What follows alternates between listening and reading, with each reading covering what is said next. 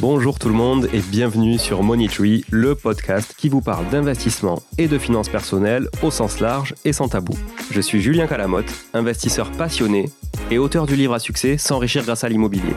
J'avais envie de partager ma façon d'investir, forcément, mais également de découvrir avec vous de nouvelles façons de faire fructifier notre argent. C'est pourquoi j'ai créé ce podcast pour y recevoir des invités qui nous partagent leur savoir et leurs expériences en toute simplicité. J'espère sincèrement que les échanges que je vais avoir avec l'invité du jour vont permettre d'enrichir vos connaissances autant que les miennes. Je vous souhaite une excellente écoute.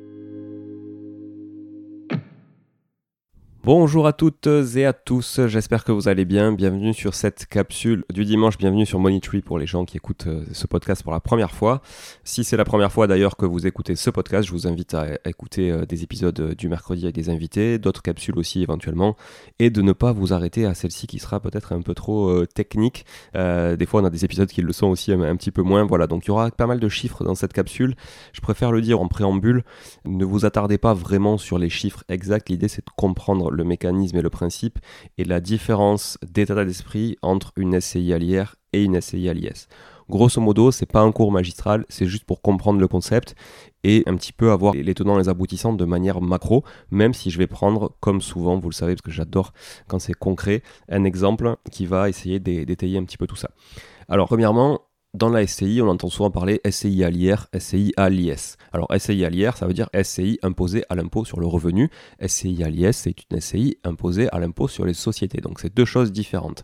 La première, la société civile immobilière à l'IR, elle est dite transparente. C'est-à-dire que quand vous êtes associé d'une SCI euh, comme ça, vous êtes imposé sur les revenus de, de l'exercice social de la SCI en fonction de votre propre taux et tranche marginale d'imposition. Voilà, donc si vous êtes à une TMI, c'est l'exemple qu'on prendra tout à l'heure de, 30%, les revenus que vous tirez de cette SCI seront imposés à 30%. Mais si votre associé, lui, est, à une TMI euh, différente, 40% euh, par exemple, bah, du coup, il pourra être, lui, imposé à 40%. Et s'il est sur une TMI à 14, bah, il sera imposé qu'à 14, donc moins que vous. Donc finalement, les intérêts peuvent être quand même assez divers en matière de fiscalité. Voilà. A contrario, une SCI à l'IS, comme son nom l'indique, elle est imposée à l'impôt sur les sociétés et là, elle est plutôt opaque. Et du coup, comme elle est opaque, c'est la société qui paye sa propre fiscalité et la redistribution derrière des revenus ne pourra se faire qu'en matière par exemple de dividendes. Et là, le dividende étant régi par lui, le barème effectivement de l'impôt sur le revenu, mais grâce à Emmanuel Macron aussi la flat tax. Et la flat tax d'ailleurs, c'est euh, un sujet, le prélèvement forfaitaire unique, dont euh, j'avais parlé dans la toute première capsule du podcast, c'était en mars 2022, et c'était la capsule, l'épisode numéro 3, voilà, que vous pouvez retrouver si vous voulez en savoir plus sur euh, ce PFU, cette flat tax. Alors revenons à la SCI, à l'IR et à l'IS. Grosso modo, bon à l'IR vous pouvez opter pour, deux choses. Déjà le régime microfoncier ou le régime réel. Là on va considérer que vous optez pour le régime réel dans, l'exemple. Donc c'est-à-dire que vous allez déduire quasiment toutes les charges relatives à, l'investissement que vous faites euh, dans cette SCI à l'IR. Donc euh, ça va être quoi les, travaux réalisés dans le logement, réparation, entretien, etc. les frais de gestion éventuels, les intérêts d'emprunt, les assurances, euh, les frais d'acquisition que vous avez eu au départ, donc les frais d'agence, les, frais éventuels d'accompagnement, les frais de notaire, les frais d'administration euh, divers et variés. Voilà, donc tout ça, vous allez pouvoir le, le déduire donc comme une comptabilité réelle. La seule grosse différence, c'est, et on va le voir, c'est ça qui fait vraiment la différence comptable, c'est que vous ne pouvez pas amortir le bien. Donc on va y rentrer en détail quand on va traiter la SCI à l'IS notamment. Voilà. Grosso modo, je vais vous prendre un exemple très concret parce que l'idée, encore une fois, c'est pas de vous faire une théorie sur euh, les SCI et ses montages juridiques, donc euh, vous pouvez retrouver euh, très facilement dans des livres plus, plus théoriques ou, ou d'autres documentations, on va dire, juridiques. Alors, avant de partir sur un exemple, je vais vous préciser d'abord que sur la SCI à l'IR, on ne peut pas exploiter de biens en location meublée. La location meublée étant une activité considérée comme commercial, vous ne pourrez pas le faire en optant à l'IR, vous serez obligé d'opter à l'impôt sur les sociétés puisque c'est euh, considéré vraiment comme une activité professionnelle à part entière. Donc dans l'exemple qu'on va prendre, on va prendre l'acquisition d'un bien de 200 000 euros que je loue en location nue, très simple, pendant 10 ans. Donc j'ai acheté ce bien 200 000 euros il y a 10 ans, je le loue 1000 euros par mois, ce qui me fait un revenu de 12 000 euros à l'année. Et j'ai en face, que ce soit à l'IS ou à l'IR, 4000 euros de charges à déduire. Attention, encore une fois, si des comptables euh, m'écoutent ou si des, personnes, des investisseurs très très calés euh, sur ces sujets-là m'écoutent, attention, je vulgarise et je fais quelques raccourcis. Il y, a, plus, on va dire, de subtilité dans les faits. Hein. Il y a des choses qu'on peut déduire un petit peu plus dans la SCI à l'IS que dans la SCI à l'IR, mais on va dire que là, j'ai les mêmes typologies de charges à déduire. Donc je déduis 4000 euros de charges. Ça fait que mon revenu qui est imposable, lui, mon assiette imposable, elle est de 8000 euros par an. 12 000 moins mes 4000. Mais, donc d'un côté à l'IR, c'est très simple, j'ai que ça, en fait, comme calcul à faire. Mais de l'autre côté, à l'IS, grâce à l'amortissement comptable du bien, admettons que j'amortisse mon bien pendant 20 ans, ça veut dire que 200 000 euros amortis pendant 20 ans, j'amortis 10 000 euros par an. D'accord. Donc si j'amortis 10 000 euros par an, ça veut dire que comptablement, à mon résultat, va venir s'imputer 10 000 euros. Donc mon résultat étant aujourd'hui de 8 000 euros, si je viens imputer 10 000 euros à ce résultat, je suis à un résultat négatif et donc là je rentre en déficit. C'est tout l'intérêt d'ailleurs de l'amortissement, que ce soit un LMNP ou un SCI. Je rentre en déficit fictif au final parce que moi ma trésorerie elle n'a pas été impactée. Hein. Je, je, précise, pas de crédit sur, cette, euh, sur cet investissement-là hein, pour, pour simplifier encore plus l'exemple. Donc j'ai acheté mon bien 200 000 cash tout compris, hein, euh, voilà, tout frais inclus, etc. On rentre pas dans les détails encore une fois pour vous simplifier les choses, surtout à, à l'audio, c'est pas évident quand on n'a pas les chiffres en face. Donc j'ai acheté tout compris 200 000, j'ai défalqué 4 000 euros de charges sur mes revenus de 12 000 à l'année, et je redéfalque 10 000. Je suis à moins de 2 000 chaque année. Hein, on va dire que c'est lycée, que les loyers n'augmentent pas, etc. Blabla, encore une fois, on simplifie. Donc chaque année, je perds 2 000 euros.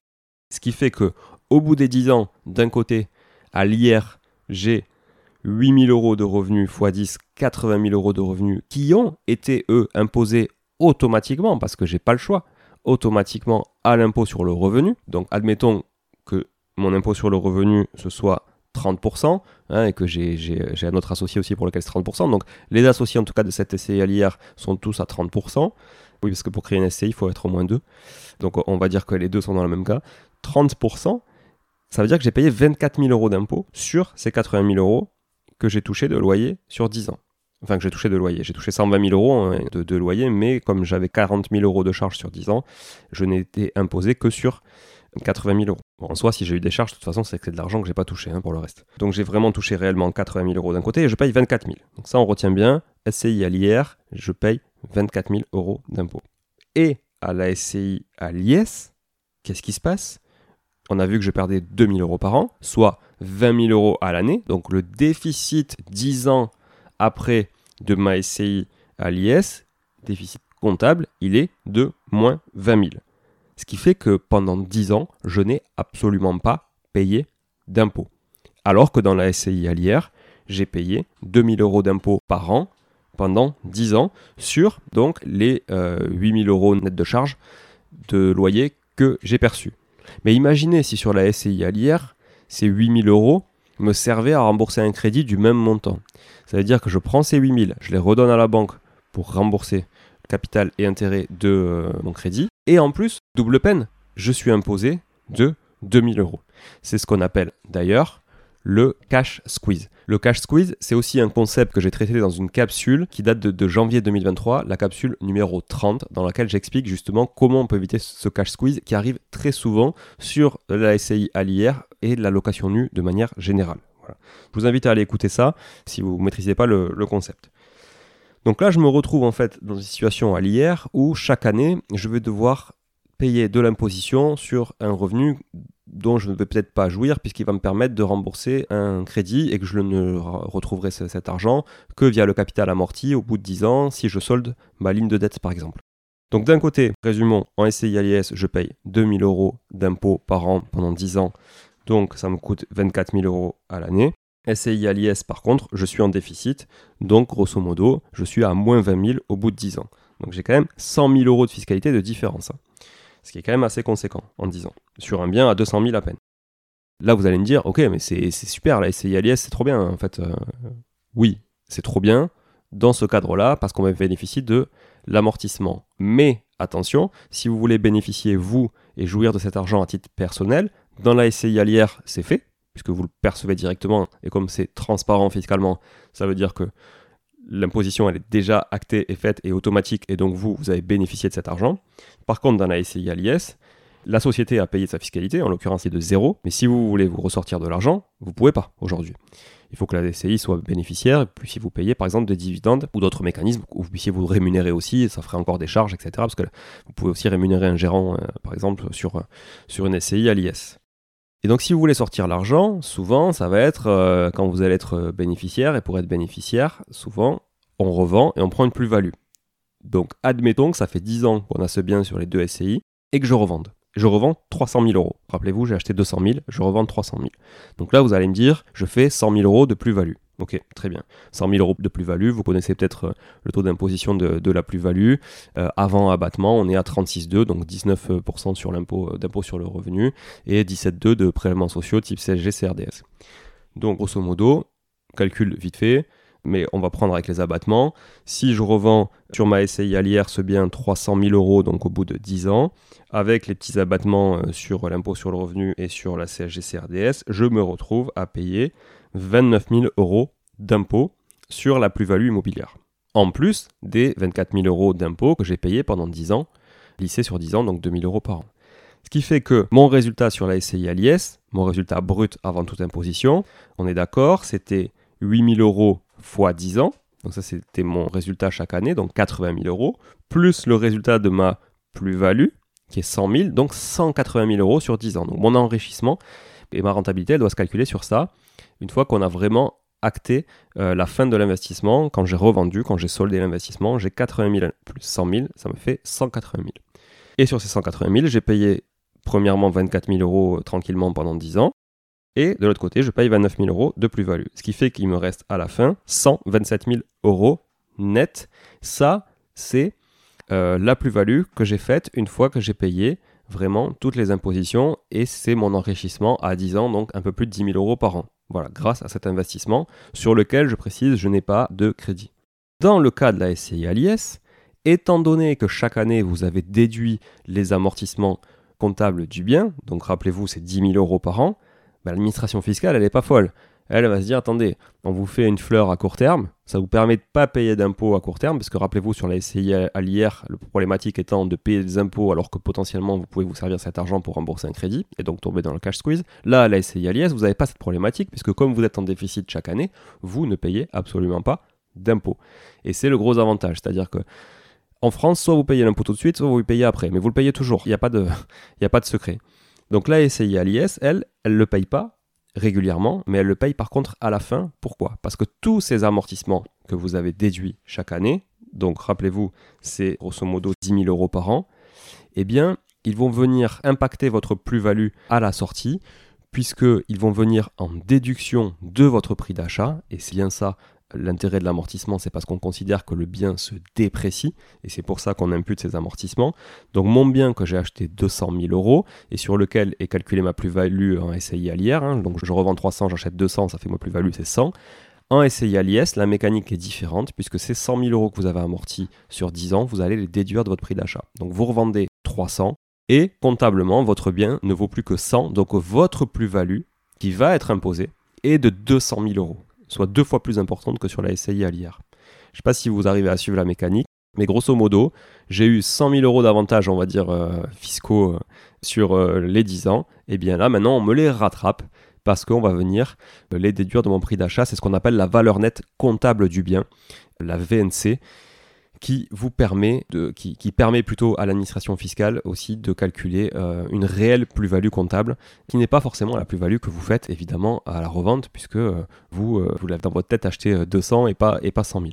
Donc là, je vais être imposé à 200 000 euros, donc sur mes 200 000 euros, donc mon résultat au final de la société cette année-là, ce sera 200 000 euros moins les 20 000 euros, rappelez-vous, de déficit reportable que j'ai eu euh, d'année en année, puisque je faisais euh, pendant 10 ans 2 000 euros de déficit par an, donc 20 000 euros sur 10 ans. Donc grosso modo, mon résultat cette année-là, encore une fois je simplifie, hein, il y, a beaucoup plus de, de, variables que ça, mais là je simplifie, mon résultat sera de 180 000 euros en année 10, en fin d'année 10, et donc, je serai imposé à l'impôt sur les sociétés. Ça y est, première année sur laquelle je vais payer l'impôt sur les sociétés sur cette SCI à l'IS. Donc, vous voyez quand même que pendant 10 ans, je n'ai payé zéro impôt. Et bien là, je me fais rattraper. Et je vais payer Donc 15% sur les 42 500 euros, en tout cas sur on va dire le barème actuel de l'IS hein, quand j'enregistre cet épisode. Donc on est en juillet 2023. Euh, je vais payer donc 15% sur les 42 500 euros, ce qui me fait 6 375 euros. Et je vais payer 25% sur euh, le delta restant, à savoir 34 375 euros d'impôt en plus, ce qui me fera un impôt sur la société de 40 750 euros.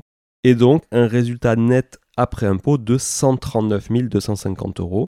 139 250 euros, c'est mon résultat net après impôt au bout de 10 ans une fois que j'ai soldé le bien sur la SCI à l'IS. Donc c'est la rentabilité finalement qui me permettra de calculer par exemple un TRI, un taux de rendement annualisé en tout cas sur 10 ans de mon investissement en SCI à l'IS.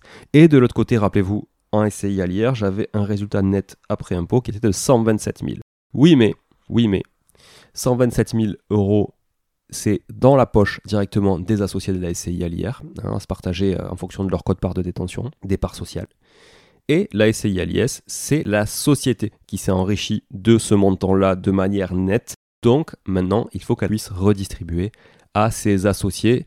Et là, donc, il y a plusieurs mécaniques. Soit elle décide de payer des dividendes, soit elle décide de rembourser aussi des frais qui avaient été avancés par des associés, mais là en l'occurrence c'est pas de la rémunération, c'est juste du remboursement de frais. C'est comme quand j'entends dire euh, oui mettez du compte courant dans vos SCI, ça vous fera de la rémunération nette de dette. Non mais en fait c'est du pognon que tu as déjà mis, donc euh, c'est sûr que quand tu le reprends, heureusement que t'es pas imposé dedans, même si je suis d'accord, il y a plein d'incohérences comme ça fiscales en France. Là pour le coup c'est quand même euh, assez, assez évident que quand on met du compte courant dans une boîte, on le récupère sans fiscalité, parce qu'il manquerait plus que ça qu'on permette à la boîte de tourner et qu'en plus on se fasse douiller à titre perso. Donc n'écoutez pas ceux qui vous disent que c'est trop bien de mettre du compte courant dans les boîtes parce que ça fait de la rémunération nette de dette. Non, c'est pas de la rémunération, c'est juste que vous récupérez l'argent que vous avez prêté à votre, à votre, à votre société hein, et, qui d'ailleurs devrait être rémunéré et souvent ne l'est pas assez, je trouve, euh, de la part des investisseurs. Donc rémunérez ça au moins au taux légal et sinon faites une convention aussi de, de compte courant pour, euh, pour vous rémunérer le compte courant. Bon, voilà, c'était une parenthèse sur la SCI un peu plus euh, technique. Grosso modo, ces 139 250 euros, ils sont dans le compte de la boîte et donc, comme je le disais, après, libre à vous de savoir ce que vous voulez en faire. Donc, d'un côté, il y a quand même une approche très professionnelle qui est de se dire, ok, c'est la boîte qui s'enrichit, c'est avec cette boîte que je vais investir, c'est peut-être cette boîte qui va me rémunérer demain en tant que gérant d'une SCI, par exemple, ou avec des dividendes en fin d'année. Et de l'autre côté, en SCI à l'IR, il y a un besoin de récupérer euh, l'argent à titre personnel beaucoup plus simplement et rapidement.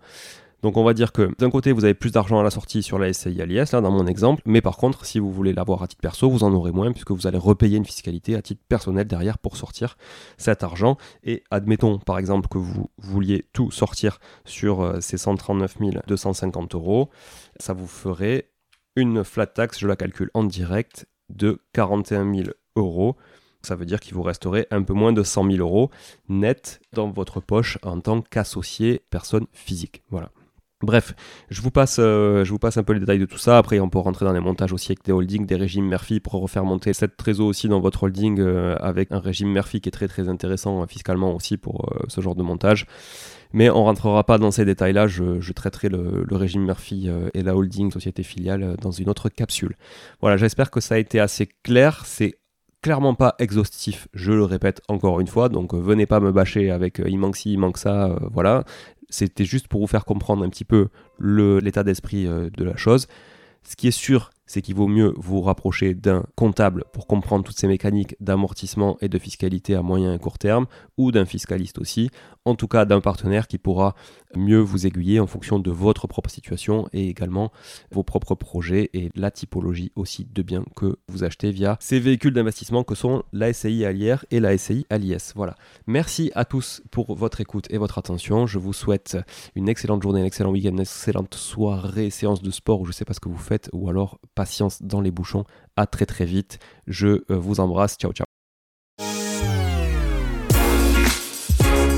Bon, si vous êtes là, c'est que vous avez écouté jusqu'au bout et a priori, l'épisode vous a plu.